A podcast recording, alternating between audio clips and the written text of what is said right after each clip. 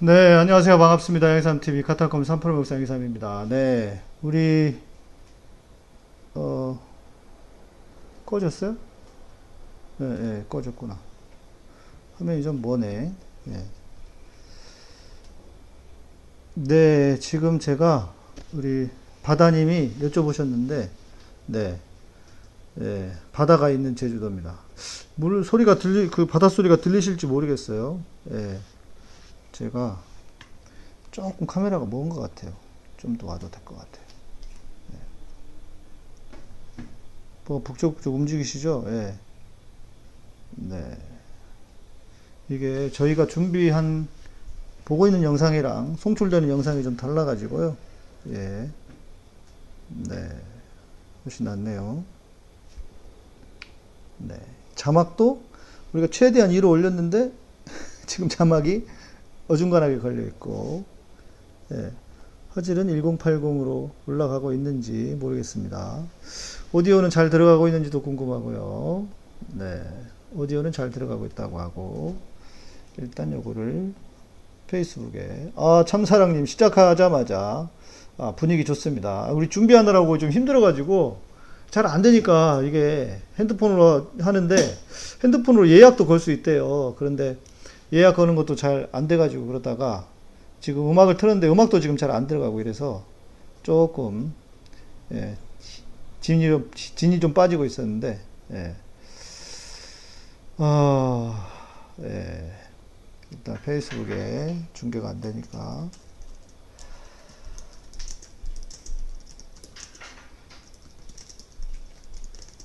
네 페이스북에도 공유를 하고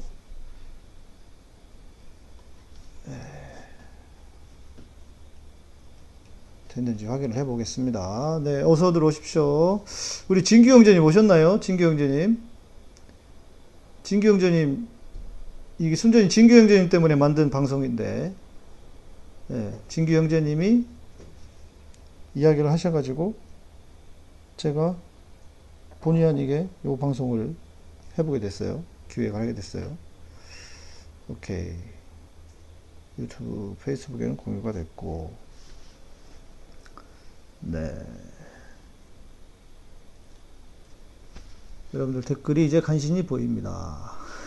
진이 빠지시면, 진이 자매님 뵙고 오시면, 아, 아재 맞네. 우리 이상형제님. 아재신 거 맞네요. 음, 흠, 흠. 아, 이래서 안 됐구나. 이게.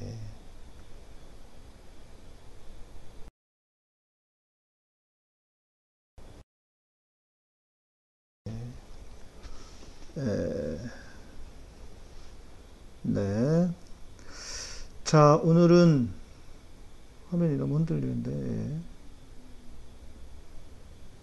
네. 진희자매님이 서울에 계시잖아요. 제주도에 계시잖아요. 예, 한번 뵈야 될 것 같습니다. 뵙기로 했고요. 자, 오늘 진규 형제님 오셨어요? 진규 형제님이 오시면 시작을 해야 될 것 같은데. 빨리 오라고들 하세요, 좀. 예, 와이파이가 와이파이가 안 잡혀서 그랬던 것 같아요. 핸드폰 와이파이 한번 쉬고 얘도 마찬가지인 것 같은데. 음, 그렇지. 와이파이가 이상해서 그랬어요. 뭐가 복잡합니다. 항상 이렇게.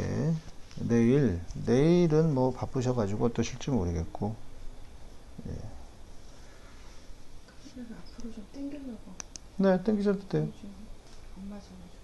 조금 땡겨 주셔도 돼요. 조금만 더 기다려 보시고요. 기다려 주시고요. 예. 어, 얘 잡혔다. 뚠뚠뚠뚠뚠. 뚠뚠뚠뚠뚠. 잡혔어요, 얘는. 네. 들어오시는 분들, 예. 아, 오늘 싫어요, 애청자 아버지 아직 안 오셨다고? 예. 그러게 말이에요. 이렇게 또 염려를 하게 하시네. 코끼리가 무슨 음악을 듣고 있는지 궁금하다고요? 모르겠어요. 저도 모르겠어요. 뭐. 제 음악이나 듣고 있겠죠, 뭐. 예배 향기 음악 듣고 있겠지, 뭐, 지가. 뭐 듣겠습니까? 음, 네, 진경재님이 안 오시네. 안 오셔서 그냥 오신 걸로 생각하고 네, 슬슬 시작을 하도록 하겠습니다.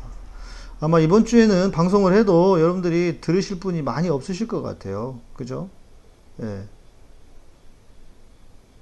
제주도 코끼리 은어스럽다. 예. 여러분 소리가 잘 들리십니까? 여기 지금 문이 이쪽에 이쪽에 이렇게 되면 바다 바다 아, 파도 소리가 들려요. 예. 파도 소리가 들려요. 아 심장 소리를 내 위치가 네. 그러면 좋고요. 예. 아니 파, 파도 소리가 잘 들리냐고 제가 여쭤본 거였어요. 파도 소리가. 아 부럽다고 부러우시죠? 예. 죄송해요. 저만 저만 이렇게 누리 누리고 있는 것 같아서 예. 죄송합니다. 다 같이 다 같이 오시면 좋은데 그죠? 예. 음 제가 또 실은 이제 양가 부모님이 다 지금 소천하신 관계로 어 저희가 이제 명절에 어디 좀 가기도 애매하고 좀 그래요. 집에 있기도 애매하고 그래서 어 저희 장모님이 제일 이제 마지막까지 생존에 계시다가 아, 한 3년 전에 소천하셨는데 그러고 나서는 저희가 항상 이제 그냥 그이 제 제주도에 이렇게 와 있는 스케줄들이 좀 있거든요. 예. 네. 근곡이 예. 바닷가에 간 게 아니고 바닷가 쪽에 숙소가 예. 저희 청취자분 중에 한 분이 예. 숙소를 이렇게 그 있으시다고 하셔가지고 예. 그래서 지금 이렇게 하고 있고요. 여러분들 좀더 어, 지금 45명 들어오셨습니다. 예. 그래서 오늘은 제가 지난번에 우리 그 진규 형제님이 그 저에 대해서 이야기를 하면서 어떻게 그 목사님은 이 뭐랄까 제가 이제 전해드리는 것들을 이렇게 알게 되셨는지 그게 궁금하시다고 그래요. 그래서 음, 저, 저, 저도 좀 생각을 해보고 또 뭐 저의 삶이라고 해야 될까? 저의 인생이라고 해야 될까? 이거를 좀 제가 좀 정리를 좀 해봤어요. 예, 뭐 대단한 건 아니고. 예. 그래서 아무래도 여러분들이 이제 알고 계시면 어, 좀 이해하시는데도 좀 도움이 되지 않을까 싶습니다. 목사님을 통해 제주도를 봅니다. 아유, 참. 그러게. 제가 영상을 찍어 놓은 게 영상이라기보다도 좀 찍어 놓은 화면들이 좀, 있, 그 사진도 있거든요. 그래서 오늘은 제가 우리 교회 방에다 한번 올렸는데, 예, 제가 이따 방송 마치면 우리 그 카톡방에, 오픈 채팅방에도 올려드리도록 하겠습니다. 아, 저는 그 제가 말씀드렸나요? 제가 저희 아버님이 목회를 하셨고요. 제가 실은 태어난 곳을 몰라요. 어, 어디라고는 아는데 에, 제가 태어난 곳을 어, 한번 가봤어요. 한 번. 좀 정신이 멀쩡한 멀쩡해지고 나서 왜냐하면 저는 아버님이 목회를 하시면서 그것도 소위 말하는 개척교회 이런 그, 여기서만 계속 목회를 하시면서 이사를 얼마나 다니셨는지 제가 태어난 곳이 영암의 성전이라고 하는 곳인데 한번 가보자 싶어가지고 몇 해 전에 저희 아내하고 목포에 갈 일이 있어가지고 그때 한번 이렇게 그 직접 가본 적이 있어요. 어, 제가 태어난 곳. 예, 그리고 저는 어렸을 때 사진도 없고 돌 사진도 없고 옛날엔 다 어려웠잖아요. 돌사진도 없고 어떤 사진만 하나 있었냐면 교회에서 부흥회 할 때, 심령대 부흥회 있잖아요. 부흥회 할때 그 교인들이 모여가지고 찍은 사진, 엄마 품에서 사과 하나 이렇게 들고 있는 그 사진이 제가 아, 보는 저의 어떤 제일 어렸을 때 사진인데 그때가 세 살인가 그랬다는 것 같아요. 그리고 저의 그 최 어떤 어렸을 때의 기억은 다섯 살 때인가 그 전에는 기억이 안 나고요. 다섯 살 때 영광의 염산에선가 살았는데 그때 이제 뭐 그 기억이 좀 나고 나머지는 기억이 잘 안 납니다. 그런데 제가 초등학교도 다섯 번 바뀌고요. 중학교 세 번 바뀌고 이래서 와 제가 이사를 징하게 다녔기 때문에 이게 장단점이 있습니다. 장점은 뭐냐? 적응력 갑이에요. 예. 아주 적응을 잘해. 그리고 관계도 나름 잘 하는 것 같아요. 어떤 사람과의 관계라든지 이런 것들도 나좀 잘하는 것 같고 어, 뭐 그런 편이, 그런 편입니다. 그러니까 제가 되게 일 중심적인 사람인데도 불구하고 사람들과의 관계를 나름 중요하게 생각을 하고 이러는 거는 아마 제가 어렸을 때 그렇게 이사를 열심히 다니면서 어 이제 왜냐면 적응을 하려면 관계를 잘 해야 되잖아요. 그런 것 그런 데서 온 어떤 장점도 있지 않았나. 단점은 뭐 어, 어려, 싫었죠, 그게. 아주 그게, 그래서 막, 처음 어렸을 땐 되게 소심하기, 소심하기도 했고, 내향, 내향적이기도 했고요. 지금은 좀 많이 바뀌었지만, 어, 그러다가 중학교 3학년 때, 저희 아버지가 섬으로 목회를 하러 가시고, 어, 이제 고등학교만 한번 제대로, 어, 다녀봤죠, 목포에서. 그러다가 고등학교에서 이제 시험을 보고, 저는 이제 우리, 저희 때는요, 학교가 전기가 있었고 후기가 있었어요. 대학 입시가. 그러면 그 학교에 가서 보는 겁니다. 전기는, 그 당시에는 저 총신대가 후기였어요, 후기. 총신대가 후기였어가지고, 어, 전기 시험을 안 받고, 그냥 그 연습 삼아 한번 봤어요. 광주에 가가지고. 그런데 이제 면접을 안 봤죠. 왜냐면 붙으면 갈등할까봐 면접을 안 갔어요, 그냥. 그리고 후기에 총신대만 입학을 했는데 다행히 주의 은혜로 예, 입, 입학을 했습니다. 아 김경재, 김수열. 김경재는 누군지 알겠는데 김수열이 누구지?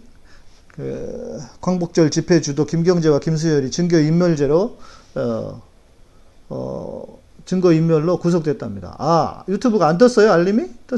아 그래요? 왜 안 떴을까? 가끔씩 그러긴 하던, 하는 것 같던데. 그래서 지금 많이들 못 오고 계시는구나.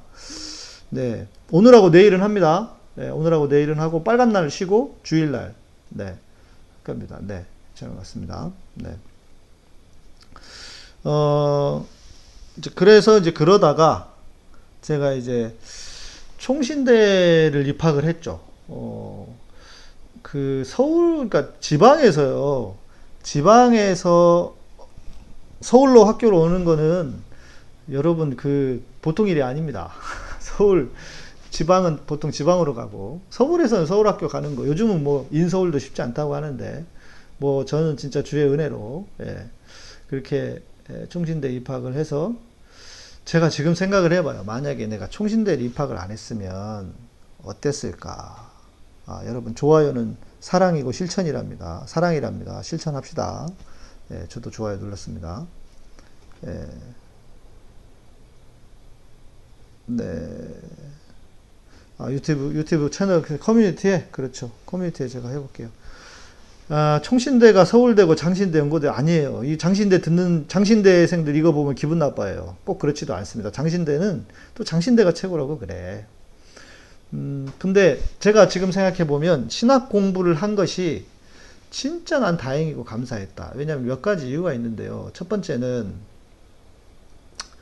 어, 제가 다른 것보다 하나님을 신학을 통해서 하나님을 내가 먼저 바르게 알게 되었다.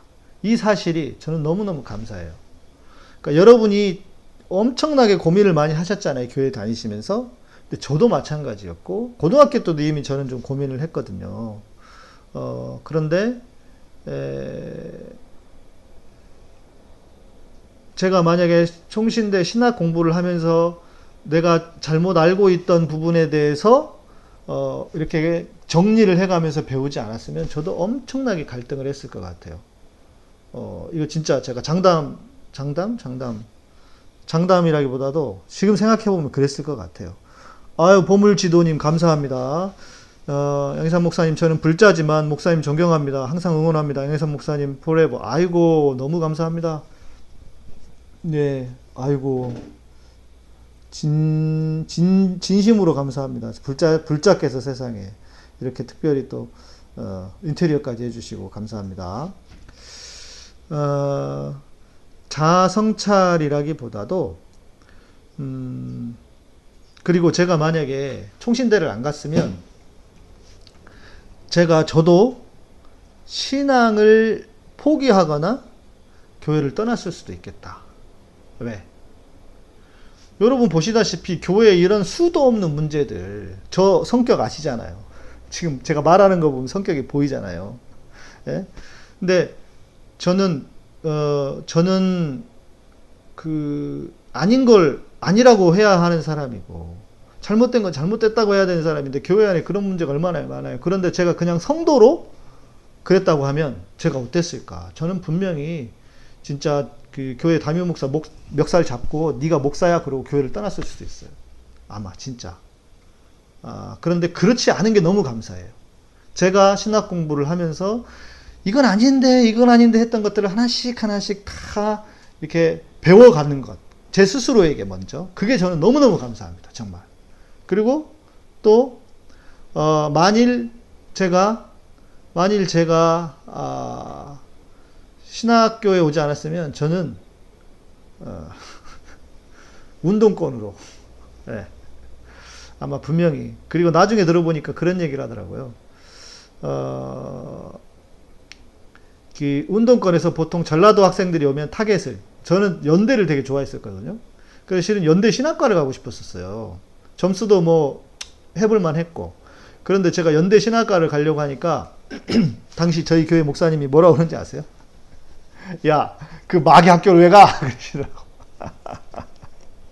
음, 마귀 학교라고.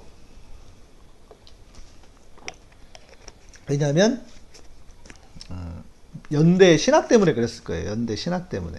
그 학교가 마귀 학교 회사가 아니라 연대 연세대 연대의 신학이 좀늘 어, 말씀드리지만 진보적이고 리버럴한 그런 학교였거든요. 영목사님 목회 중요한 것 중에 하나 중요한 것 중에 하나는 그 전에 볼 수 없었던 복음이라는 것. 음, 네, 그러게 말이에요. 예, 연대 신학은 그러니까 낮으니까 갈 수 있었죠. 그런데 아 삼천리님 운동권 100% 동의. 아니 제가 왜 그랬냐면 저희 어머니가 저한테 그러시는 거예요. 너 혹시 학교 대학 가더라도 절대 대모는 하지 마라. 그러셨거든요. 그런데 제가 뭐라고 그랬는지 아세요? 제 어머니한테 엄마 대학생이 데모를 안 하면 누가 데모를 합니까? 대학생이 데모를 해서 세상을 바로 잡아야죠. 제가 고등학교 때부터 그랬어요. 예. 그런 끼가 좀 전혀 있었고. 근데 막상 대학 와서는 뭐 데모하거나 진짜 그렇게 뭐 그 그 돌 한번 던져본 적도 없고 왜냐면 총신대가 그런 분위기가 아니었어요. 제가 만약 연대를 갔으면 진짜 그 이한열 열사의 후배 후배가 됐겠죠. 예. 어떻게 됐을지 진짜 모르겠네요. 그러다가 총신대 입학을 해서 뭐그 나름 신학 공부를 하면서 제가 이제 대학 4학년 때인가 그런 생각이 들었어요. 아, 내가 어, 설교를 통해서 메시지를 통해서 어, 성도들이 정말 은혜를 받는 게 무엇일까? 어떻게 할 때, 어떤 설교를 할 때 성도들이 가장 은혜를 받을까를 생각을 해봤거든요. 그랬더니 그게 다른 게 아니라, 아, 진짜 예수님을 전하는 것이다.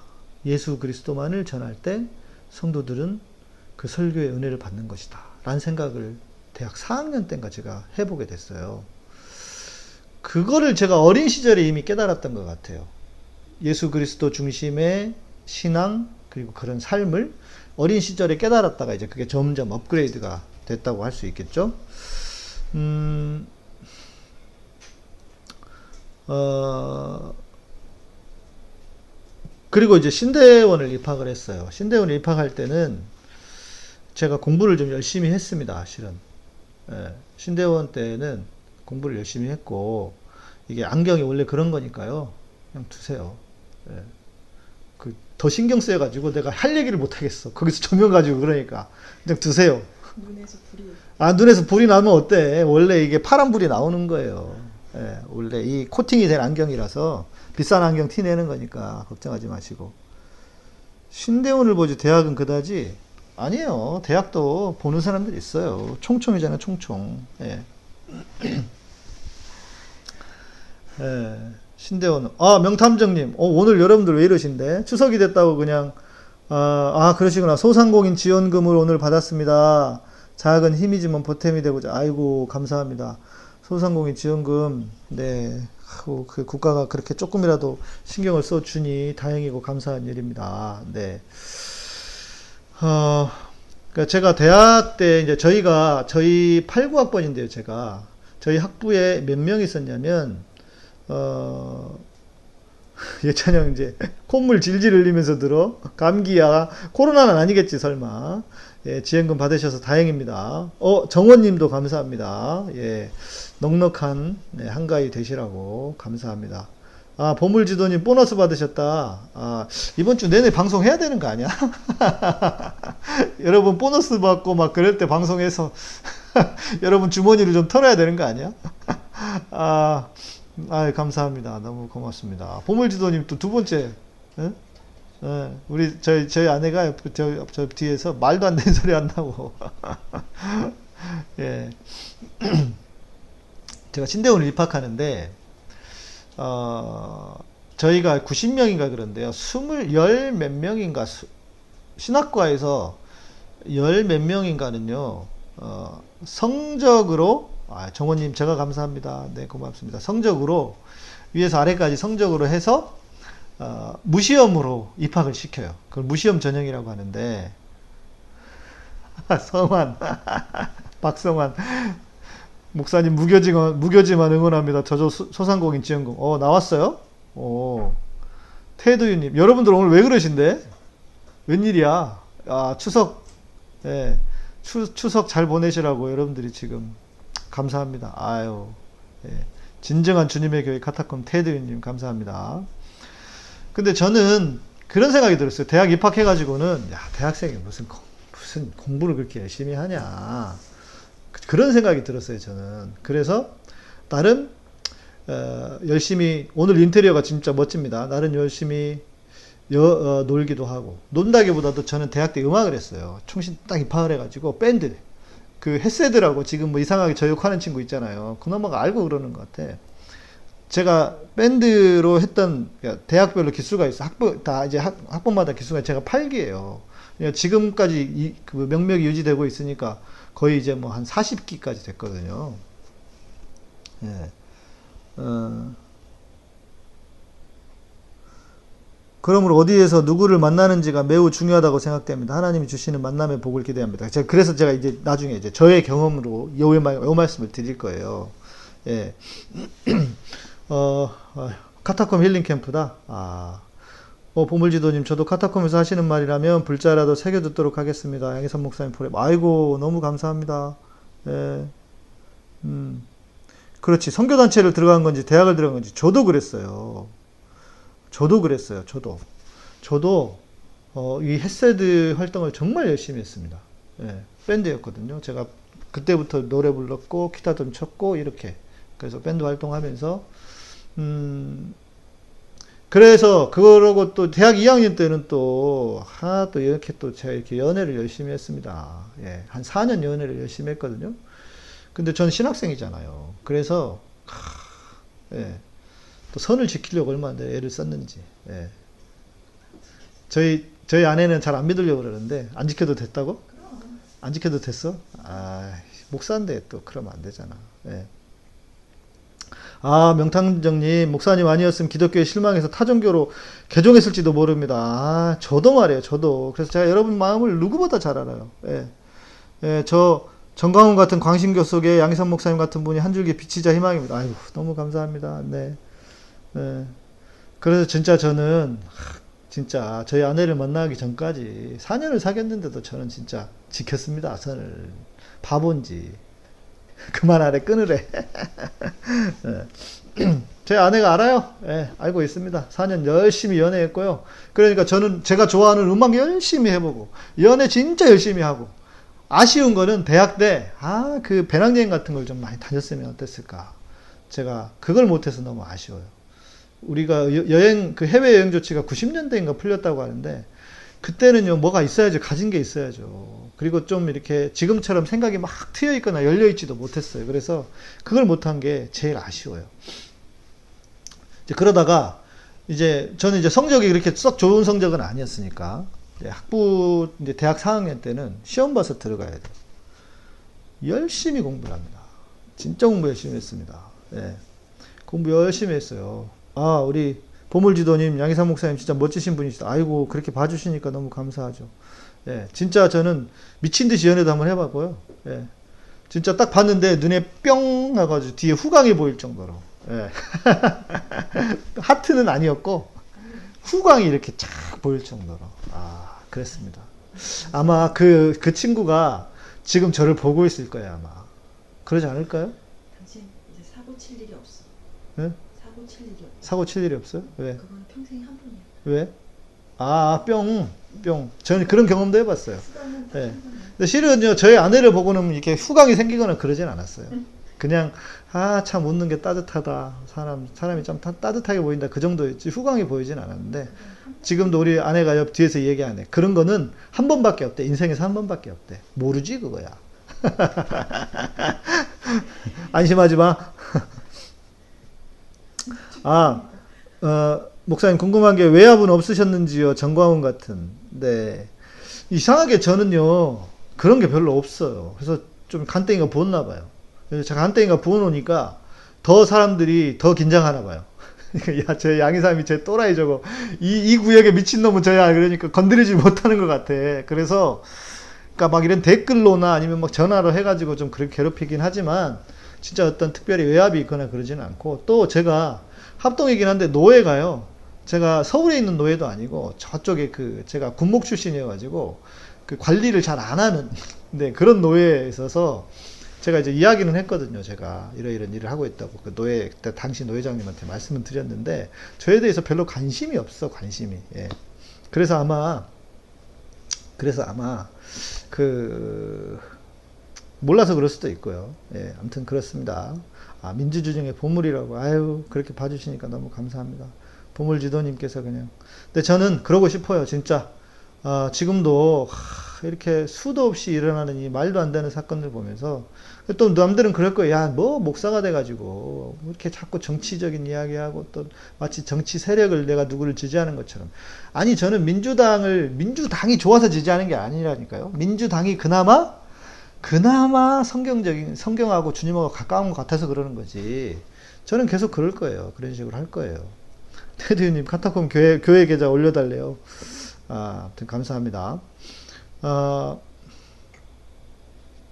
전이나 삘이라고 뭔 소리야? 아니야.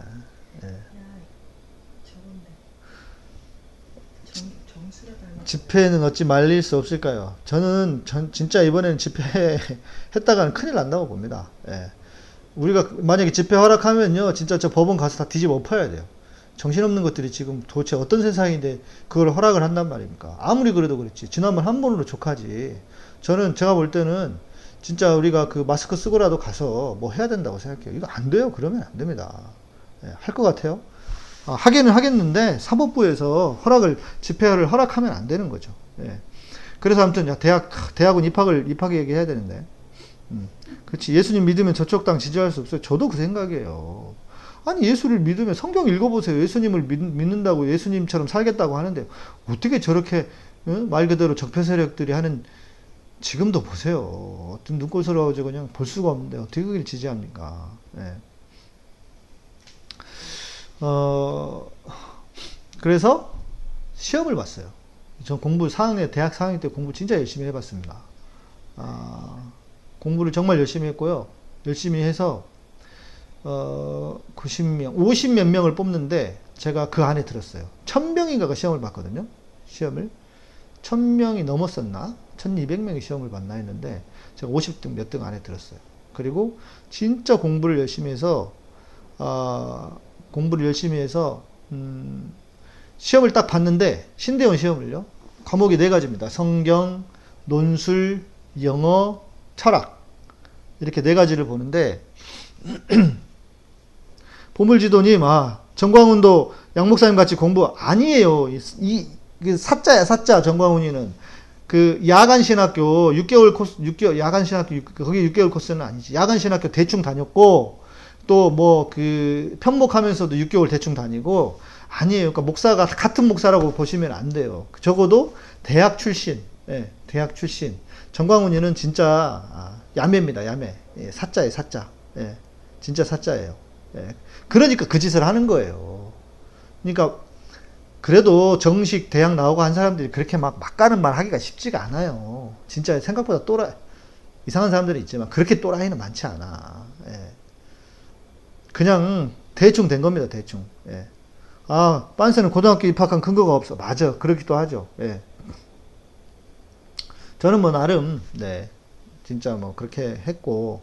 그러면 신대원도 입학을 했는데, 그러니까 그게 미안했어요. 제가 공부를 열심히 하는 친구들이 있었어요. 공부하는 서클, 뭐 IVF라든지 뭐 이런 있었는데, 저는 대학 때 제가 놀았다 그랬잖아요. 음악 했다 그랬잖아요. 제가 좋아하는 음악하고 연애하고 했는데, 신대원 입학할 때는 시험 봐가지고 들어간 사람이 총신대 출신 중에 다섯 명인가 밖에 없었어요. 예. 그건 제가 그냥 MDB에 50 몇 명 뽑는데 그냥 콜라당 들어갔다니까요. 그러니까 미안한 마음도 들더라고요. 솔직히 열심히 공부했던. 근데 내가 저도 공부를 열심히 안 했는데 진짜 열심히 했어요. 시험을 다 보고 나니까 아 됐다는 생각이 드는 거예요.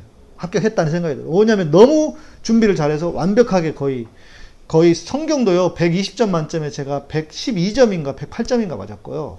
성경이 되게 어렵거든요. 그랬고 논술도 준비를 진짜 다 해가지고 어 제가 그이 마지막까지 마지막까지 마지막 장 딱 정확하게 딱 했었, 했었고 해서 아무튼 잘 이렇게 봤어요. 근데 무슨 생각이 드냐면 그때 진짜 열심히 해서 뭔가 성취를 해보니까 그때 자신 생 자신감이 들더라고요. 아 나는 뭘 해도 되겠다.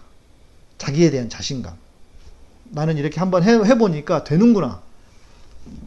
제가 실은 이제 고3 때도 열심히 공부를 열심히 했거든요. 그래서 어, 총신대 들어와 보고 그렇게 했거든요. 총신대 입학을 하고 어 그러니까 내가 뭘 하든지 이제 내가 마음 먹고 하면 되는구나라고 하는 그런 자신감이 그때 당시에 생겼던 것 같고 어 신대원을 다닐 때는 참 신대원을 다닐 때는 네. 에, 뭐 총신대 신대원이 고등학교에 고등학교 제가, 제가 지난번 방송에서 말씀드렸지만 예. 아, 유수키님, 저는 작년, 서, 작년 서초동 촛불 집회에서 사자우를 토하는 목사님 모습 보고 신선한 충격을 받고, 그때부터 목사님 좋아하게 되었어요. 아유, 감사합니다. 네. 저도, 그때는 참, 음, 아, 그때 이야기로 좀 다시 돌아가 보면, 네. 아, 우리 보물지도님, 네. 양 목사님 아니었으면 기독교 죽을 때까지 원망, 원망할 뻔했다. 아이고, 그러게요. 음, 누구라도 해야 된, 다 진짜 정광훈이 저렇게 딱 교회 망신시키고 있는데 누구라도 나서서 뭘 해야 되겠다 하면서 준비를 나름 했고 제가 그 설교 때도요. 저도 설교 때 막 이렇게 소리 지르면서 하지 않잖아요. 근데 설교와 설교와 아, 그런 연설 연설은 또 달라야 돼요. 그래서 제가 준비를 나름 해서 힘있게 해야 되겠다. 해서 진짜 또 진짜 마음속에 너무 그 분도 있었고 진짜 교회가 답답한 마음도 있었고 그래서 그렇게 했는데 여러분들이 잘 봐주셔서 삼천리님 아유 감사합니다. 제가 찾던 목사님을 만나게 되어 만나게 되셨다고 감사합니다. 영광입니다. 예. 그런데 저는 삼천리님을 아직 못 뵈가지고 예. 저희 저 뒤에서 저희 아내가 예. 비웃음 비웃고 있습니다. 뭐예요 그럼? 너무 이런 말들을 많이 하지 마시라고 내가 뽕, 뽕에 걸린다고 음, 괜찮아요 저는 뽕에 걸릴 일이 별로 없어 어, 청, 성문 조성문님께서 온라인 교회와 지역 모임으로 극우 보수 기독교로 인해 신앙생활의 회의에 빠진 가난한 성도들을 위해 맞습니다 예 맞습니다 예 항상 여러분들 편에 서겠다고 제가 이미 예, 결정을 했기 때문에요. 아, 인생의 분기점은 저의 인생의 분기점에 대한 이야기. 좀 기본적인 제가 설명을 해드리고 있는 것이고. 그리고 신대원을 졸업하고 나서는, 어, 신대원을 졸업하고 나서는, 어, 그때 저는 진짜 예배가 무엇인지를 알았던 것 같아요. 제가 예배학도 있어서 제가 대학 논문도 찬양이었고, 신대원 논문도 예배에 대해서 썼어요. 그래서 저는 지금도 여전히 한국 교회의 회복은 한국 교회의 변화와 회복은 개혁은 예배의 개혁을 통해서 예배 안에 모든 게 다 들어 있거든요. 예배 안에 복음도 있고요. 그리고 거기, 거기 안에 우리가 회개도 있고 하나님을 직접 만나는 사람이 어떻게 회개하지 않을 수 있어요. 그래서 예배 안에 모든 게 다 들어 있어서 저는 진정한 예배를 드리면 우리가 우리의 삶이 변화될 수 있다고 생각하는 사람이에요. 그래서 진짜 예배를 신대원을 졸업하고 나서 배웠고 어 그리고 신대원을 졸업하다 하면서는 어떤 신학적인 교조주의 이걸 다 버렸어요. 아 이게 신학이 중요한 게 아니다. 아, 그러니까 신학의 어떤 교조주의적인 요소를 말하는 거지 신학적인 사고를 버린 게 아닙니다. 저는 지금도 여전히 계속 신학적인 사고를 하죠. 그리고 그 결과로 제가 여러분의 여러분 앞에 서고 있는 것, 서 있는 것이고 그러나 신학적인 어떤 막 교리를 강조한다든지 뭐 이런 거는 그런 걸 버렸다는 거예요. 왜냐하면 여러분 칼빈이라고 다 맞을 수 있겠습니까? 웨슬리라고 다 맞겠어요? 그럴 수 없잖아요. 예. 그래서 누군가 어떤 신학자를 지나치게 강조하는 것은 하지 말자라고 어, 그런 신대원을 졸업하면서 그렇게 했고 음. 아, 네, 제 책이 있습니다. 예.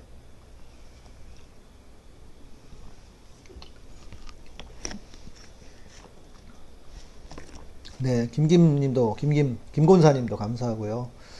깨어 있는 분이 시대 양, 양심이 바르신 분을 알게 되어 하나님께 감사합니다. 네, 제가 양씨잖아요. 양씨니까 양심이라도 있어야지. 음. 네, 오늘은 네 오늘은 제가 제주도에 와 있습니다. 한 며칠간 있을 것 같고요. 네, 제가 실은 이제 처음에 책을 썼어요. 그래서 아, 코스타에 대한 경험도 있어요. 그, 그 신대원 뭐 여러 가지 계기들이 있었는데 어, 이제 제가 실은 군에 가기 전에 한 3년을 기다렸거든요. 그때 제가 뭘 했냐면 어, 잘 나가던 교회가 있었어요. 압구정동에 조그만 교회이긴 했지만 음, 상가 교회이긴 했지만 압구정동이기 때문에 뭐 워낙 그 뭐 동네가 있는 동네니까 그런데 음, 제가 이제 교회 사역을 내려놓고 바르트가 얘기했잖아요. 칼 바르트가 한 손에는 성경을, 한 손에는 신문을 누가 그래 얘기하시더라고. 한 손에는 성경을, 한 손에 신문이니까 인간들이 조선일보만 보고 있다고. 조선일보를 들고 있다고. 조선일보는 신문 아닙니다, 여러분. 네. 조선일보 신문 아니에요. 네. 조선일보가 신문이면 예, 똥파리가 셉니다. 예, 신문 아닙니다. 예. 어, 그래서 제가 교회를 사역을 좀 그만두고 어 근데 물론 그 지금도 그 목사님하고 관계를 가지고 있습니다. 그 담임 목사님은 음, 좀 세상을 배워야 되겠다 생각이 들었어요. 왜냐하면 너무 내가 뭘 모르는 거야. 예. 어, 신학 고등학교 졸업해가지고 총신대 바로 입학했지. 그리고 신대원에 바로 입학을 했지. 대학 다니면서도 휴가, 휴학을 여러 번 하려고 그랬었거든요. 휴학하고 진짜 배낭여행을 갈까 했는데 그때는 용기가 없었어요. 아, 용기가 있었어야 되는데. 그게 제일 아쉬워요. 좀 더 젊은 시절에 더 많은 것을 봤으면 어땠을까. 그런데 여튼 그런 계기를 삼았던 게 신대원을 졸업하고, 예, 신대원 졸업하고, 어, 맞아요. 제가 그 미국에 예, 올림픽 96년도에 올림픽 아틀란타 전도여행을 갔다가 40일 전체 일정이었는데 20일을 혼자 여행을 했습니다. 그때 나이가 26인가 그랬어요. 그때 제가 처, 처음으로 제주도 올 때 비행기 타는 거 말고 해외 국제선을 처음 타본 게 미국이었어요. 미국 가서 혼자 여행을 하면서 정말 많은 걸 배웠습니다. 그리고 그때 정말 크게 배웠던 것 중에 하나가 뭐냐면, 아, 하나님은 정말 다양하신 분이구나. 하나님의 다양성을, 하나님의 다양성을 제가 미국에서 배- 보았어요. 그러니까 미국이라기보다는 다른 나라에 가서. 제가 이게 막 그, 여기서 한국에서 엄청나게 중요하다고 생각하던 것들이 갔더니 미국에서는 별로 안 중요해. 예, 하나도 안 중요해. 그러면서 충격을 받고 저의 사고의 지평이 그때부터 열리기 시작했어요. 그리고 제가 미네소타에 갔는데 그 미네소타가 너무 아름다워요. 너무 아름다워. 근데 그 아름다움을 보고 야 도대체 이 아름다움이 어디서 왔을까 보니까 그 아름다움이 하나님에게서부터 왔더라고요. 그러면서 그 다양성을 배우기 시작했고 여행을 통해서 그래서 저는 젊은 시절에는요 반드시 여행을 가라고 줄늘 추천합니다. 관광을 하면 안 되고 여행을 하셔야 돼요. 여행 그리고 혼자 여행하는 것도 괜찮아요. 혼자 여행하는 것도 혼자. 그래서 혼자 생각하고 고- 고민하고 하면서 그때는 뭐 제 돈도 아니었고 저희 매형이 좀 이렇게 그 사업을 좀 잘 하셨어가지고 예, 그 매형 카드를 얻어가지고 제가 조카들을 데리고 왔었거든요. 조카들도 좀 봐야 된다 그래가지고 그랬는데 아무튼 그때 그 경험이 그 경험이 저를 이렇게 조금 사고의 폭을 넓히게 하고 그러면서 어, 어, 앞부분이 먼저예요. 음, 일단 저는 에, 세상을 알아야겠다. 너무 내가 온실의 화초처럼 자랐다. 아마 그래서 지금 제가 조금 더 외부자의 시선과 외부자의 눈으로 보는 법을 그때부터 배웠던 것 같아요. 그러니까 대부분 목사님들이 내부의 논리, 내부의 내부의 어떤 그 시선 이렇게만 보고 있잖아요. 근데 저는 그때부터 그런 것들이 좀 이렇게 더 많이 눈이 띄었던 것 같고, 어 그러면서 제가 이제 청바지를 만드는 회사에도 좀 다녔어요. 그래서 제가 홍보하고 이런 걸 해주면 이런 걸 맡았었는데 그러면서 방송국에 다니고 저는 문화가 되게 중요하다고 생각합니다. 저의 사역에 큰 컨텐츠가 네 개가 있어요. 뭐냐면 하나가 복음 그리고 예배 성령 마나머지가 문화입니다. 문화의 중요성. 예. 우리 김구 선생님도 문화가 중요하다 그러셨잖아요. 이 문화가 중요합니다. 교회도 마찬가지예요. 교회 안에 문화가 무너지고 있잖아요. 문화가 되게 중요합니다. 동시대적인 문화 특별히 중요하고 그러면서 그때 이제 제가 이제 사회 경험, 서- 세상 경험을 한 3년을 했죠. 의도적으로, 일부러. 예. 그게 저한테는 큰 재산이었던 것 같고, 어, 남들은 교회 안에서, 그러니까 제가 교회 안에 있었으면요, 그때 그 교회 안에 숭, 청, 숭실, 충실히 다녔으면 부목사 하면서, 어, 사례비 빵빵하게 받으면서, 부목사 사례비를 받으면서 아마 잘 살았을 거예요, 압구정동에서 뭐 이렇게. 근데 그게 아니었어요. 저는 제 인생에 투자를 하고 싶다 해서 그렇게 했어요. 제가 그런 거를 몇 번을 했습니다. 그리고 나서 군대에서는 뭐 좋았죠. 뭐 군대가 얼마나 좋은지 아세요, 여러분? 교회를 줍니다. 그리고 일단 월급을 줘요. 사례비 말고 군인 월급을 줘. 그리고 집도 줘요. 관사를 줍니다. 제, 더 제일 중요한 게 뭔지 아세요? 교인들도 줘. 교인들도. 가면 교인들이 준비하고 있어. 예, 제가 한 네 분, 그, 뭐야, 군대에서도 이사를 일곱 번 다녔어요. 제가 9년 있었는데, 군대에서도 이사를 일곱 번이나 했거든요. 그러니까, 제가 군대에서도 생각을 해보세요. 제가 군대에서도 뭐, 제가 그, 뭐야, 소위 말하는 줄이었겠습니까? 예, 군대에서도 비줄이었지. 그리고 나는 군대 오래 있을 생각이 별로 없었기 때문에, 장기가, 장기를 할 생각이 없었기 때문에, 근데 어떻게 하다 보니까 9년까지 있었어요. 우리 동기 아홉 중에서, 공군 군목으로, 아홉 중에서 저 혼자가 마지막 제일 늦게까지 있다가 제대를 한 건데, 우리 김신곤 박사가 저하고 동기고, 예, 목사 중에, 예. 그랬죠. 아, 센세이션 합니까? 제가? 어, 진짜 그랬어요. 저 3년을. 근데 그때, 아, 그리고 가장 큰 게 뭐냐면요. 제가 중위로 임관을 했어요. 대위로 임관을 했어야 되는데, 대위하고 중위는요, 월급이 4, 50만 원 차이 납니다. 한 달에. 그리고 군대에서는요, 중위는요, 중소위 나부랭이 이러면서 사람 취급도 안 해줘. 예, 단기로 무조건 제대할 사람이기 때문에. 근데 3년을 기다렸다 목사 안수를 딱 받고, 예, 3년을 기다, 안수를 받고, 어, 이제 제가, 아, 그렇지. 그것도 얘기해요. 제가 안수도요, 목사 안수도 일부러 늦게 받았어요.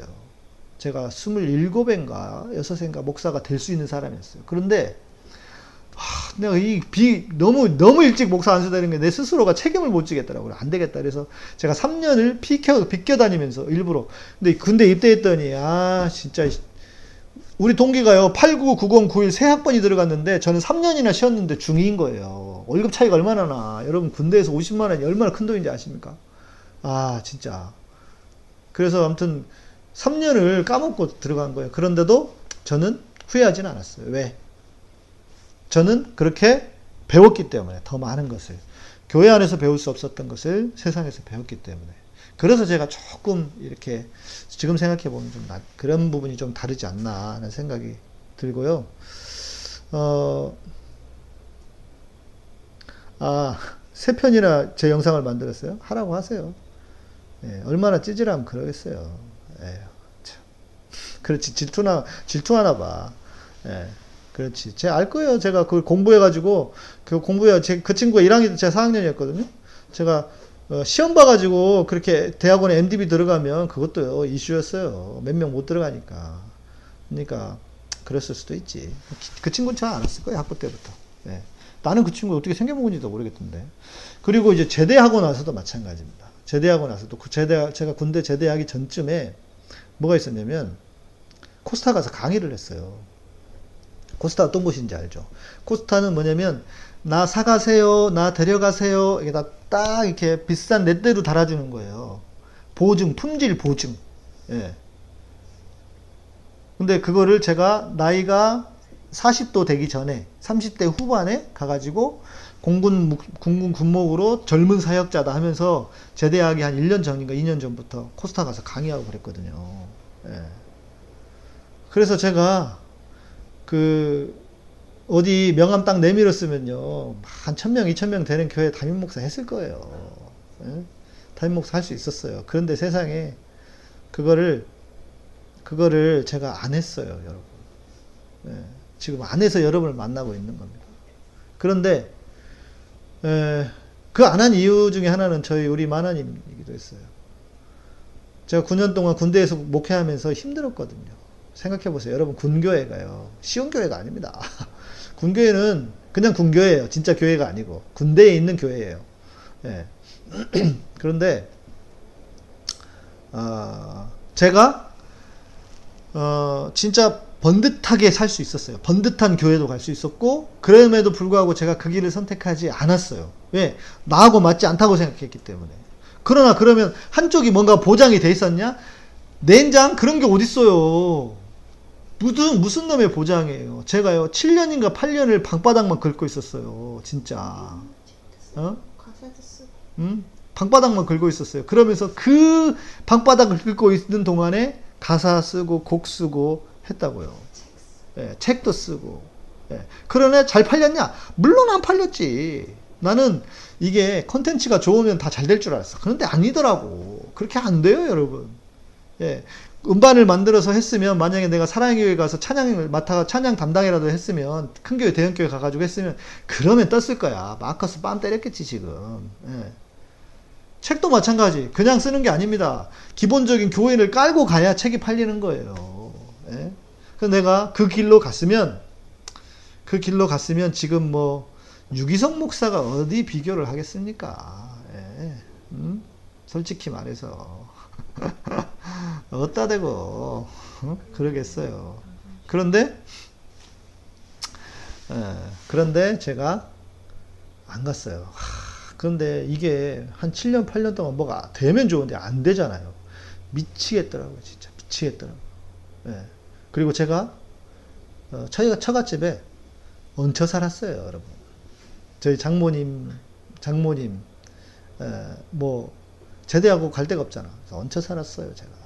그런데, 와, 제가 지금도 우리 저희 장모님 그 말씀을 드리지 않을 수가 없어요. 진짜 제일 존경하는 사람이 누구냐 하면 저는 우리 장모님이셨는데, 어, 저를 좋아해 주시기도 했지만, 생각해 보세요.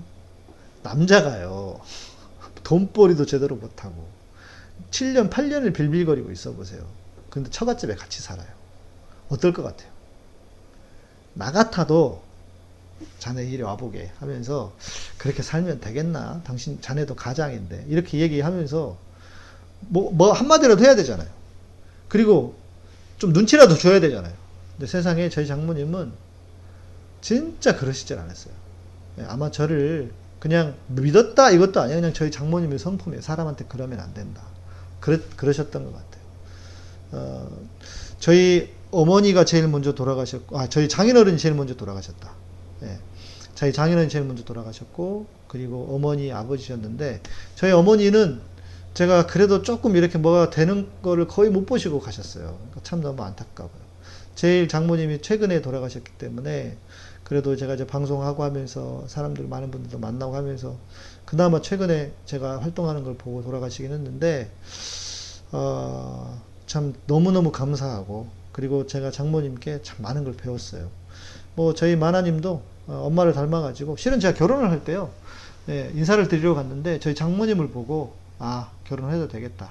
예, 장모님을 보고 그런 생각이 들더라고요. 그러니까 엄마는 딸은 엄마를 닮으니까 그래서 뭐 지금도 잘 살고 있습니다. 예, 저희 뭐 가끔씩 싸우기는 해요. 예, 안 싸우는 부부가 어디 있습니까? 예, 싸우기는 하지만 그래도 우리 우리 마나님께서 저희 장모님이 소천하시고 난 다음에 예, 이제 그 어른이 돼요 확실히 부모가 돌아가시면 사람이 어른이 됩니다. 믿을 어, 믿을 구석이 없어 그렇지 함부로 못 가불지. 예. 아, 제육 형제님. 아, 우리 딸들 걱정이네. 아, 아빠 닮겠지. 아빠가 잘하시면 돼요. 예. 네. 어, 실은 그 긴 그 광야와 같은 세월 그 세월을 견뎠기 때문에 지금 저에게 이런 게 있다는 생각이 들어요. 지금 참 감사해요. 저는 그 전보다 제가 지금까지 살았던 그 어느 때보다도 지금 이 가장 좋은 때인 것 같거든요. 참 너무 감사하죠. 그런데 이거는 있어요. 절대 그냥 된 게 아니다. 제가 여러분은 지금은 저를 보셨지만 제가 제대하고 나서도 진짜 방바닥을 팍팍 긁고 있던 이래도 안 되고 저래도 안 되던 그때 저를 보셨을 수도 있잖아요. 모르잖아요, 여러분 그런 모습을. 근데 제가 그런 시절이 있었고 그때가 저를 있게 했다. 그때가 저를 만들었다. 되시죠? 이해되시죠? 그러니까 누구에게나 다 그런 시절이 있습니다. 그리고 있어야 돼요. 왜냐하면 하나님의 사람들은요, 하나님의 사람들은 다 그런 과정을 겪었던 사람들이 그런 게 없으면요, 우리가 하나님의 사람이 되기가 어렵습니다. 여러분들이 어, 댓글을 지금도 좋은 댓글들을 이렇게 막 써주시고 계시는데 에, 그게 왜 그러느냐? 그런 시간이 있었기 때문에 가능한 거예요. 그런 게 없었으면 진짜 불가능합니다. 저도 어, 제가요, 얼마나 겸손한 사람이라고 생각했는지 아십니까? 저 되게 겸손하다고 생각했어요. 그런데 보니까 아니더라고.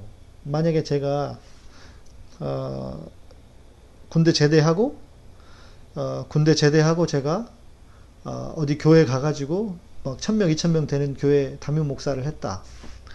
아이고, 아이고, 제가 볼 때는요, 진짜 싸가지도 그런 싸가지가 없었을 거예요. 네.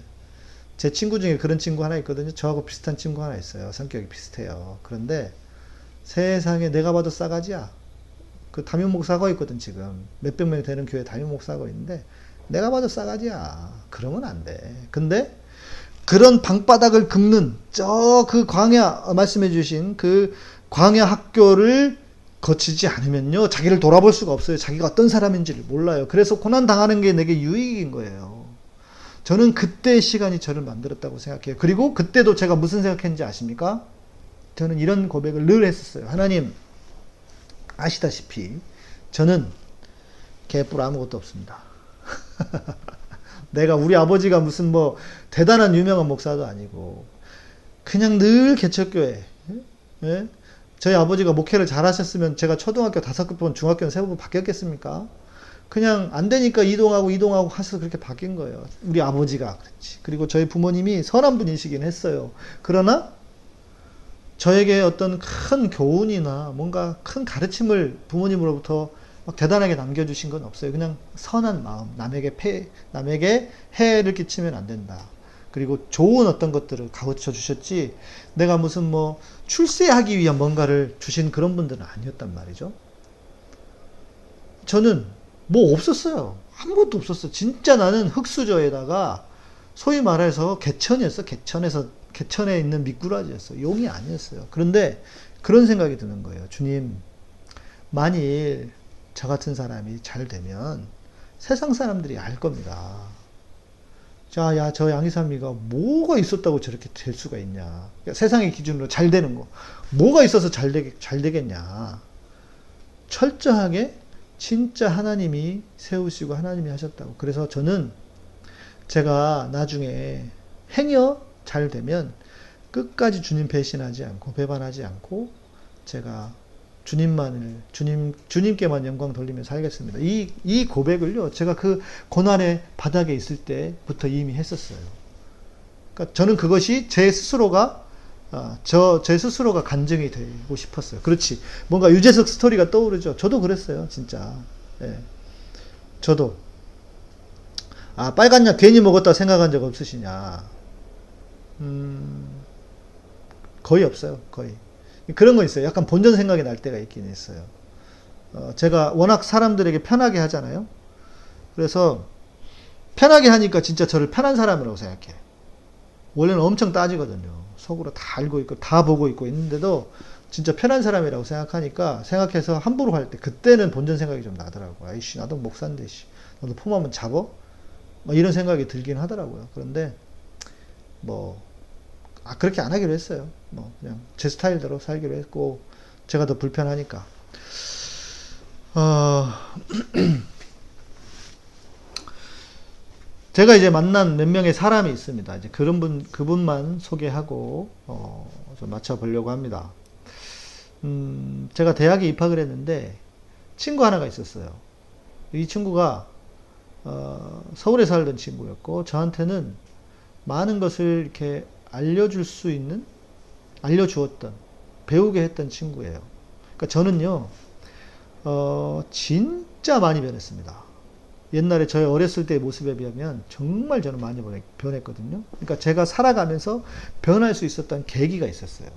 그 친구가 있었어요. 총신대 입학을 했는데 제가 딱 보고 그런 생각이 드는 거예요. 아, 저 친구는 저 친구는 내가 좀 친구가 친구로 삼았으면 좋겠다. 그래서 진짜 실제 친구가 되고 가깝게 지냈습니다. 지금 어떻게 됐느냐? 나는 이렇게 됐는데 그 친구는 더 안 좋아졌다고 해야 될까? 예.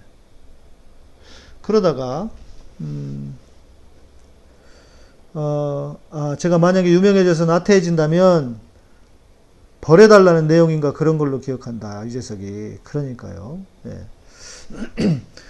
어, 목사님께 직접적인 계기로 모피어스 역할을 해준 사람 저는 뭐 제 스스로를 이렇게 그- 특별히 계기가 그 그러니까 빨간 약에 관련해서는 그냥 내 스스로가 원래 좀 그런 성향이 있었던 것 같고 그러다가 이제 하나씩 하나씩 그런 거는 있었죠. 제가 총신대 입학을 했는데 그때 무슨 사건이 있었냐면요. 우리 한국 그 한국 여의 여자 한 분이 그 성적으로 그 살해를 당했는데 그 자궁에다가 뭐 했나 이물질을 집어넣어가지고 죽인 그런 일이 있었어요.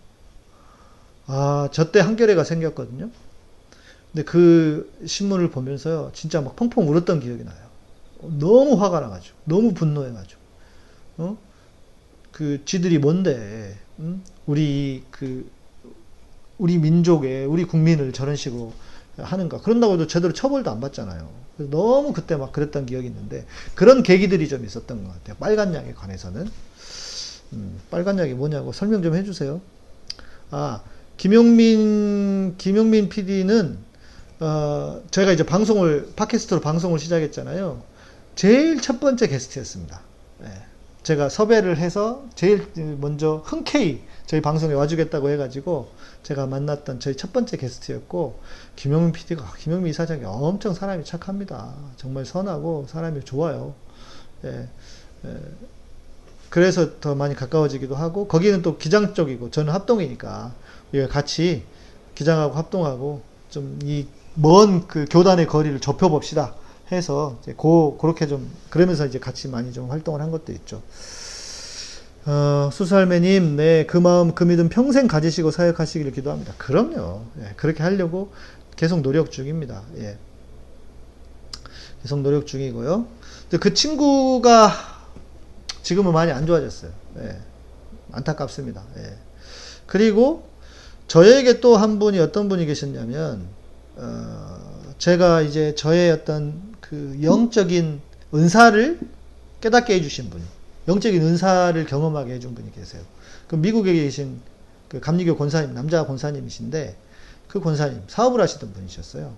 그 권사님이 그 권사님과 함께 기도하면서 영적인 기도라기보다도 저도 그분을 그때 당시엔 되게 좋아했고 그분도 저를 되게 좋아하셨어가지고 좀 정치적인 성향은 달라요. 왜냐하면 강남에 강남에 사시던 분이셨기 때문에 좀 그런 부분이 좀 맞지 않긴 하지만 그때 당시에는 제가 그분을 통해서 영적인 세계가 완전히 열리고 경험하고 제가 방언도 앉은 자리에서 이렇게 대화하다 방언하고 또 병, 병든 사람도 고치고 뭐 방언을 하고 하면요 예언의 은사 뭐그 그 통변의 은사 이런 거 다 그냥 옵니다. 그리고 저랑 제가 말씀드렸잖아요. 저희가 제가 이렇게 나누는 방법으로 가면 바로 바로 그냥 그런 은사들이 한꺼번에 다 예. 자 그렇게 해서 그런 시간을 경험을 해서 그분도 저에게 있어서 되게 중요한 영역이에요. 왜냐하면 우리가 지적인 것만 계속 강조하잖아요. 그러면 한쪽으로 치우치게 됩니다.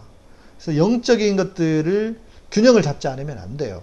저는 그 균형을 잡을 수 있는 좋은 계기, 진짜 중요한 계기가 그때 에, 생겼던 것 같아요. 예, 저는 되게 한편으로는 되게 그 이성적인 사람이거든요. 감성적인 거는 찬양하고 이럴 때만 그런데 에, 그 감성적이지 않은 것도 아니에요. 찬양하고 이럴 때는 그때 성령에 민감하다고 해야 될까 그런데 아무튼 뭐 그런 경험이 있었고 또 음, 또 지금도 어, 지금도 저에게 에, 지금도 저에게 에, 좋은 영향을 주셨던 분이 그 치과 원장님이신데 박사님이시고요. 그리고 미국에서 목- 목사 안수까지 받으신 분입니다. 요즘은 이제 연락을 안타깝게도 같이 자주 못 드리는데 저에게 당시에 제일 좋은 멘토셨어요. 제가 방송하기 전부터 알게 됐는데 제가 이런 이야기를 했거든요. 어, 처음 만나는 자리에서 다른 분이 양 목사님 어떻게 지내세요? 그러니까 아 제가 요즘은 그리스도 제가 그때 성령에 대한 책을 쓰고 있을 때였거든요. 그리스도 중심적인 성령을 정리를 좀 하고 있습니다. 그랬더니 그분이 제 말을 듣고는 깜짝 놀라신 거예요. 왜냐하면 여러분 한국의 성령은요. 성령론은 성령은 성령이고 그리스도는 그리스도야. 이걸 연결을 못 해. 그런데 그분도 그게 되게 중요하다고 생각하고 계셨던 거예요. 그런데 제가 그 이야기를 하니까 아니 젊은 목사님이 어떻게 저런 이야기를 하실 수가 있나 하면서 이분도 저를 기가 막히게 보신 거예요. 그러면서 많이 가까워져서 제가 실제 도움을 얻기도 하고 뭐 한 일주일에 한 번 정도 어떨 때 만나가지고 계속 많은 대화를 나누고 그래서 그분을 통해서 아 정말 그리스도가 중요하구나 예수와 그리스도의 차이 일종의 우리가 이거는 뭐 신학적으로는 맞지 않을 수 있어요. 그런데 예수를 예수가 하나님의 아들이라면 그리스도는 뭐냐? 그 예수 그 예수가 나의 왕이 되고 나의 주인이시다라고 하는 것. 그것이 그리스도를 모시고 사는 거거든요. 그래서 그 이야기로 정말 많은 것이 통했습니다. 그래서 제가 지금도 아까 제 저희 아내도 뭐 그런 얘기 하는데 여러분들 막 칭찬해 주시니까 제가 막 그 이제 어떻게 될 거라고 근데 저는 잘 안 될 것 같아요 그렇게. 왜냐면 내 주제를 잘 알고 내가 누구보다 그리스도를 만났고 그리스도를 모시고 사는 사람이기 때문에 여러분들이 막 칭찬하신다고 해도 내가 거기에 그 뽕에 취하질 않아 별로. 예. 별로 자뻑 잘 안 해요. 왜? 오랜 동안 제가 방바닥 긁으면서 네 그 예, 주님 주님을 주님을 무시하거나 주님을 어, 어, 뛰어넘어서 내 잘났다고 안 하겠다고 제가 이미 그렇게 약속을 했기 때문에 그러기가 쉽지 않을 거예요 아마. 예. 어, 아까 우리 김김님께서 그렇게 써주셨는데 목사님의 인생 이야기를 듣고 보니 참 대단한 분이시라는 걸 알 수 있습니다. 아닌데 목사님 저도 인생 상담 좀 했으면 합니다. 우리 아들 며느리 상담이에요. 아, 네, 좋습니다. 예. 그 메일로 보내셔도 되고 뭐 전화하셔도 되고 예, 카타콤 번호로 전화하셔도 제가 이제 돌려서 받을 수도 있으니까요. 예. 어, 저 뭐 대단하지 않습니다. 저요, 어, 아, 바다님. 네, 바다님. 목사님은 절대 변치 말아주세요. 안 변하겠습니다. 안 변하겠습니다. 노력하겠습니다. 제가 장담은 못하겠지만. 예. 그래서 우리가 죽을 때, 진짜, And when I come to die, give me Jesus 하잖아요. 내가 죽을 때 주님이 나의 전부이십니다. 야, 정말 그렇게 살아야 되지 않겠습니까? 아, 그리고 저는 진짜 그렇게 살고 싶어요. 예. 진짜 그렇게 살고 싶어요. 뭐, 부끄러움이 없, 없을 수는 없겠지만, 네. 부끄러운 모습이 없겠습니까? 왜 사람인데. 그러나, 변치 않고 저도 살아가도록, 예, 노력하려고, 지금도 노력하려고 하고 있고요. 음, 그러니까, 변하지 않는 이유를 저는 그때로 드는 거예요. 내가 방바닥 긁고 있을 때. 7년, 8년 동안. 예. 그때가 있었기 때문에 변하지 않을 수 있는 힘을 갖게 된 게 아닌가. 그러지 않았으면 저도 진짜 왕싸가지였을 거예요, 진짜. 내가 봐도 그래. 저희, 저희 마나님께서 저기서 끄떡끄떡 하고 있습니다. 아, 그랬을 것 같아요. 네.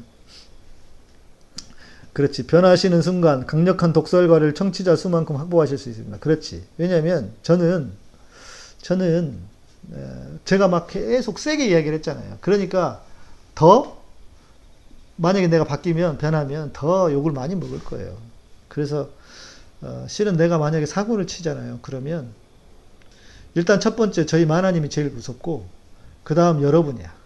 아, 그리고 얼마나 내가 많은 지난번에도 한번 말씀드렸지만 많은 사람들에게 상처를 줄 것인가. 그러면 안 되겠다. 그런 생각이고 세 번째는 세 번째가 하나님이에요. 솔직히 하나님 안 보이시니까 야 그래도 하나님한테 그러면 안 되지. 내 의리 지켜야지. 그런 생각이 좀 늘 있죠. 그래서 그러지 않으려고 정말 노력하고 있고요. 어, 결국은 그거네요. 예, 결국은 고난이 저를 만들었다. 예. 여러분들도 그래서 지금 고난 가운데 계신 분들이 많으실 거예요. 그런데요, 그 고난을 정말 하나님이 어, 고난을 통해서 여러분을 빚어가시는 시간이 되도록 해드리면 얼마나 좋을까. 예. 성경을 보니까 그렇더라고요. 다 고난에 예, 고난을 통해서 하나님의 사람이 되었다. 아, 어떻게 좀 도움이 되셨는지 모르겠습니다. 예. 아, 변하시면 아내한테 구독하라고 그 그러겠네. 음. 예, 우리 허영숙 자매님, 네, 진짜 변하지 않는 목사가 있다는 걸 보여주셈. 예, 그러겠습니다. 예. 저는요, 지금까지는 성공이에요. 왜냐하면, 저를 아는 사람도 있거든요. 전도사 시절부터. 그러면 뭐라고 하냐면, 한결같이, 아니, 목사님 왜 이렇게 하나도 안 변하세요? 그래요. 예, 그럼 제가 그러죠. 야, 사람 뭐 변할 게 뭐 있냐. 그러고 한결같이 살아야지. 그게 제가 어렸을 때부터 제가 이제 목사를 말씀드렸잖아요. 목사를 3년이나 늦게 안수를 받았거든요. 그 1년, 1년, 1년마다, 1년 때마다 계속 제 스스로에게 생각했어요. 어떤 목사가 될 것인가. 그러니까 그런, 그런 생각, 그런 고민을 한참 하면서, 한참 하면서 목사가 됐기 때문에 더 변하지 않고, 앞으로도 20년간, 지금 제가 이제 50이거든요. 20년간, 아, 20년간만 그러면 안 되겠구나. 앞으로도 영원히 변하지 않으려고 예, 노력하겠습니다. 예. 아, 고난 때문에 극으로 변절하는 인간들이 더 많다. 아, 음, 우리 늘해님 가끔 키득키득 웃으면서 들고, 듣고 계세요. 고맙습니다. 예. 음, 늘상 우울과 싸우는 저 그래도 카타콤이 있어서 기분이 좋아지더라고요. 찬도사님, 우울을 나쁘게만 생각하지 마세요. 우울감이 있어야 돼요. 예술하는 사람들, 특히 노래하는 사람들은요. 그래야 그게 전해집니다. 좋게도 생각하세요. 예. 방언을 하나님을 만나는 은혜라 받아들이는 기독교인들이시여. 잘 숙고하시라. 그대들이 알고 있는 성령이 아니라 마귀가 성령의 탈을 쓰고 그대들을 지옥으로 안내하는 마귀인 것을. 그, 에스라 출신이신가 봅니다. 늘백수님. 네. 다 그렇지 않을 수도 있어요. 예.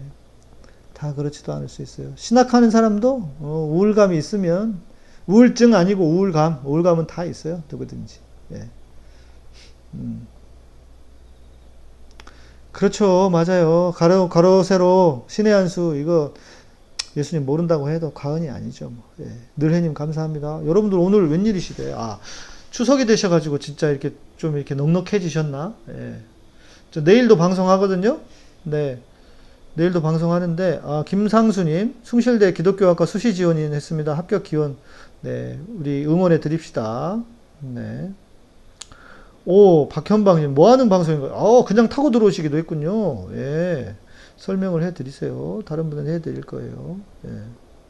코로나 블루도 유행이고, 예. 음, 내일도 방송할 건데, 내일은요, 어, 제가 실은, 어, 사전 녹화, 녹화를 해놓고 왔어요. 그래서 내일 최초, 최초 공개로 방송을 할 텐데, 어, 제가 노래를 불렀어요. 연습 엄청 해가지고 노래 불렀어요. 그래서 한 곡 끝날 때마다 인테리어 해주시고 최초 공개로 내일 방송 올려드릴 텐데요. 예. 내일도 좀 써, 쏴주세요. 예. 예. 어, 허영숙님, 저도 안 변했어요. 어쩜 나이 들어도 계속 늘 싸가지가 쭉, 쭉 늘 싸가지가 없다고. 어, 좋아요. 예, 좋아요. 예, 싸가지 없는 분 좋아합니다. 예. 형숙, 형, 어, 허영숙님, 우리 들어오시면, 한국 들어오시면 한번 봬요. 지난번에 들어오셨을 때한 뵀어야 되는데. 예. 음, 예. 아, 장애인 되는 게 바닥이 아닐 수도 있다. 그렇지. 모르는 거예요. 예. 어, 이주연님, 감사합니다. 고맙습니다. 네. 제가, 어, 여기서 음악을 할 수가 없어가지고, 다 준비를 해놔서, 준비를 해놔서 왔거든요. 그래서 내일은, 어, 가요. 특히, 특별히, 김광석 노래를, 예. 어떤 분은 뭐 김광석 교회 다니는 사람은 또 그런데 김광석이 자살했는데 그 사람 노래를 부르면 좀 그러냐고 그러면서 그런 얘기를 하는 사람이 있대요. 아 진짜 짜증나 진짜 교회 다니는 것도 진짜 밥맛이야 진짜 뭐야 그게 그 김광석이 자살했는지 아닌지도 확실하지도 않은데 제가 볼 땐 자살 아닐 수도 있는데 예. 그래서 김광석 자살했다고요. 교회 다니는 사람은 그 노래 들으면 안 된다고 그렇다는 거예요. 제가 이랜드 갔는데 제가 우리 그 전체 직원들 교회 안 다니는 사람들 그 교회 안 다니는 사람들 그 뭐야 그 예배를 드리거든요. 근데 찬양 찬양할 수 있습니까? 그래서 제가 잘하는 거 하겠다 해서 난 노래 불러주고 가요 불러주고 막 이랬어요. 그래서 서른 즈음에 불러주고 그랬거든요. 김광석 노래 불러주고 했더니 누가 그런 얘기를 하더라고요. 그래서 아 진짜 네. 네. 내일 기대되시죠, 바다님. 네. 여러분께 드리는 저의 선물입니다. 그래서 여러분 내일 내일도 많이 오셔서 들어주시고 찬양 아니니까요. 찬양 하나도 안 해. 내일은 한 택이도 없어. 다 가요야. 네. 다 가요니까 오셔서 여러분 들으시고 저도 어, 댓글로 참여하도록 하겠습니다. 예. 그래요. 감사드리고요. 예, 우리 음악 좀 한번 틀어보실래요? 음악이 왜 안 되는지 모르겠네. 박인홍님, 네, 감사합니다. 네, 오재국님, 오, 못 보던 닉네임들이 오늘 많으시네요. 처음으로, 제일 처음으로 가야죠. 제일 처음으로. 제일 처음으로 어떻게 가기로 했어요? 음. 그렇죠. 인간성 회개벽이 하나님 회복 맞아요. 그럼요. 맞아요. 여러분 음악 들어갑니까? 음악 들으시는가요?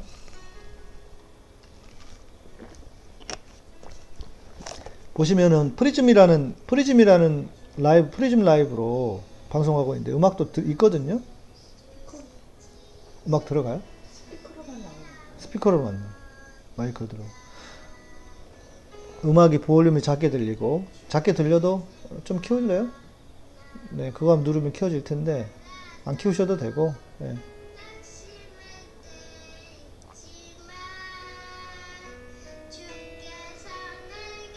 안졸린다님 오셨군요. 네, 너무 키우지 마세요. 너무 키우지 마세요. 얘기해야 되니까. 됐어요. 음악이 어떻게 들어가는지 봐야 되겠네. 됐어요. 예. 제가 이야기하고 있으니까 음악을 작게 틀어드리는 거고요. 여러분 내일 밤도 예, 오셔서 김광석의 노래로 예, 잊어야 한다면 잊혀지면 좋겠어. 예. 박인홍님도 감사합니다. 고맙습니다. 네. 제가 이 노래는 2008년에 호주 코스타에서 뒤에서 강의를 듣다가 예, 도대체 하나님 나에게 어떻게 내 삶을 인도하실 것인가 그 바닥 긁고 있을 때예요. 예. 그때 썼던 곡입니다. 네. 아 안졸린다님 주일 설교 너무 좋았습니다. 아유 감사합니다. 네 그러셨군요. 고맙습니다. 예. 네 고맙습니다. 기다리네.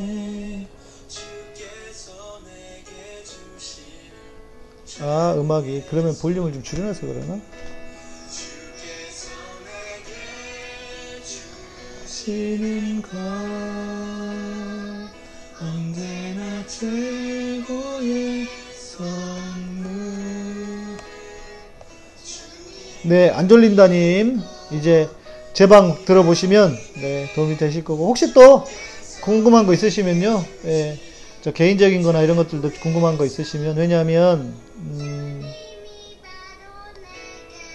어, 왜냐하면 모두가 다 모두에게 저의 어떤 인생이나 삶을 다 적용할 수는 없지만 그러나 어떤 분들에게는 남의 이야기가 어, 어떤 그 참고 사항이 될 수 있거든요. 그래서 궁금하신 것들이 있으시면 네, 또 질문해 주시면 제가 따로 개인적으로도 말씀을 드리도록 하겠습니다. 네, 아, 음, 김광석 노래 좋아하는데 오미스크사님 목사님 부르시면 더 좋아요. 그러니까 목사가 가요를 부르니까 가, 가요를 부르니까 가사의 은혜를 받으시더라고. 네. 그래서 내일 한번 네. 좋겠습, 좋겠습니다. 저도 내일 들어볼게요. 아, 현주자매님, 지금은 없어진 마당 세실극장에서 김광석 콘서트를, 콘서트를 봤던 기억이 나네요. 아, 그러셨군요. 네. 저는 어렸을 때라가지고 잘, 그냥 기억도 안 나는데. 아, 그래요. 우리 천도사님 이제 공부하러 가신다고. 네, 공부할 때는 열심히 또 공부하셔야 하고요. 네, 여러분 감사하고, 내일 밤 10시입니다. 이, 아마 내일은 제가 라이브로 하는 게 아니기 때문에, 예. 혹시 제가 댓글로만 인사를 나누도록 하고요. 예. 내일도 김광석 노래로 여러분 뵙도록 하겠습니다. 감사합니다. 카타콤은 여러분의 에, 멤버십으로 그리고 후원으로 또 스포츠로 운영됩니다. 구독과 좋아요, 알림 설정해 주세요. 안녕.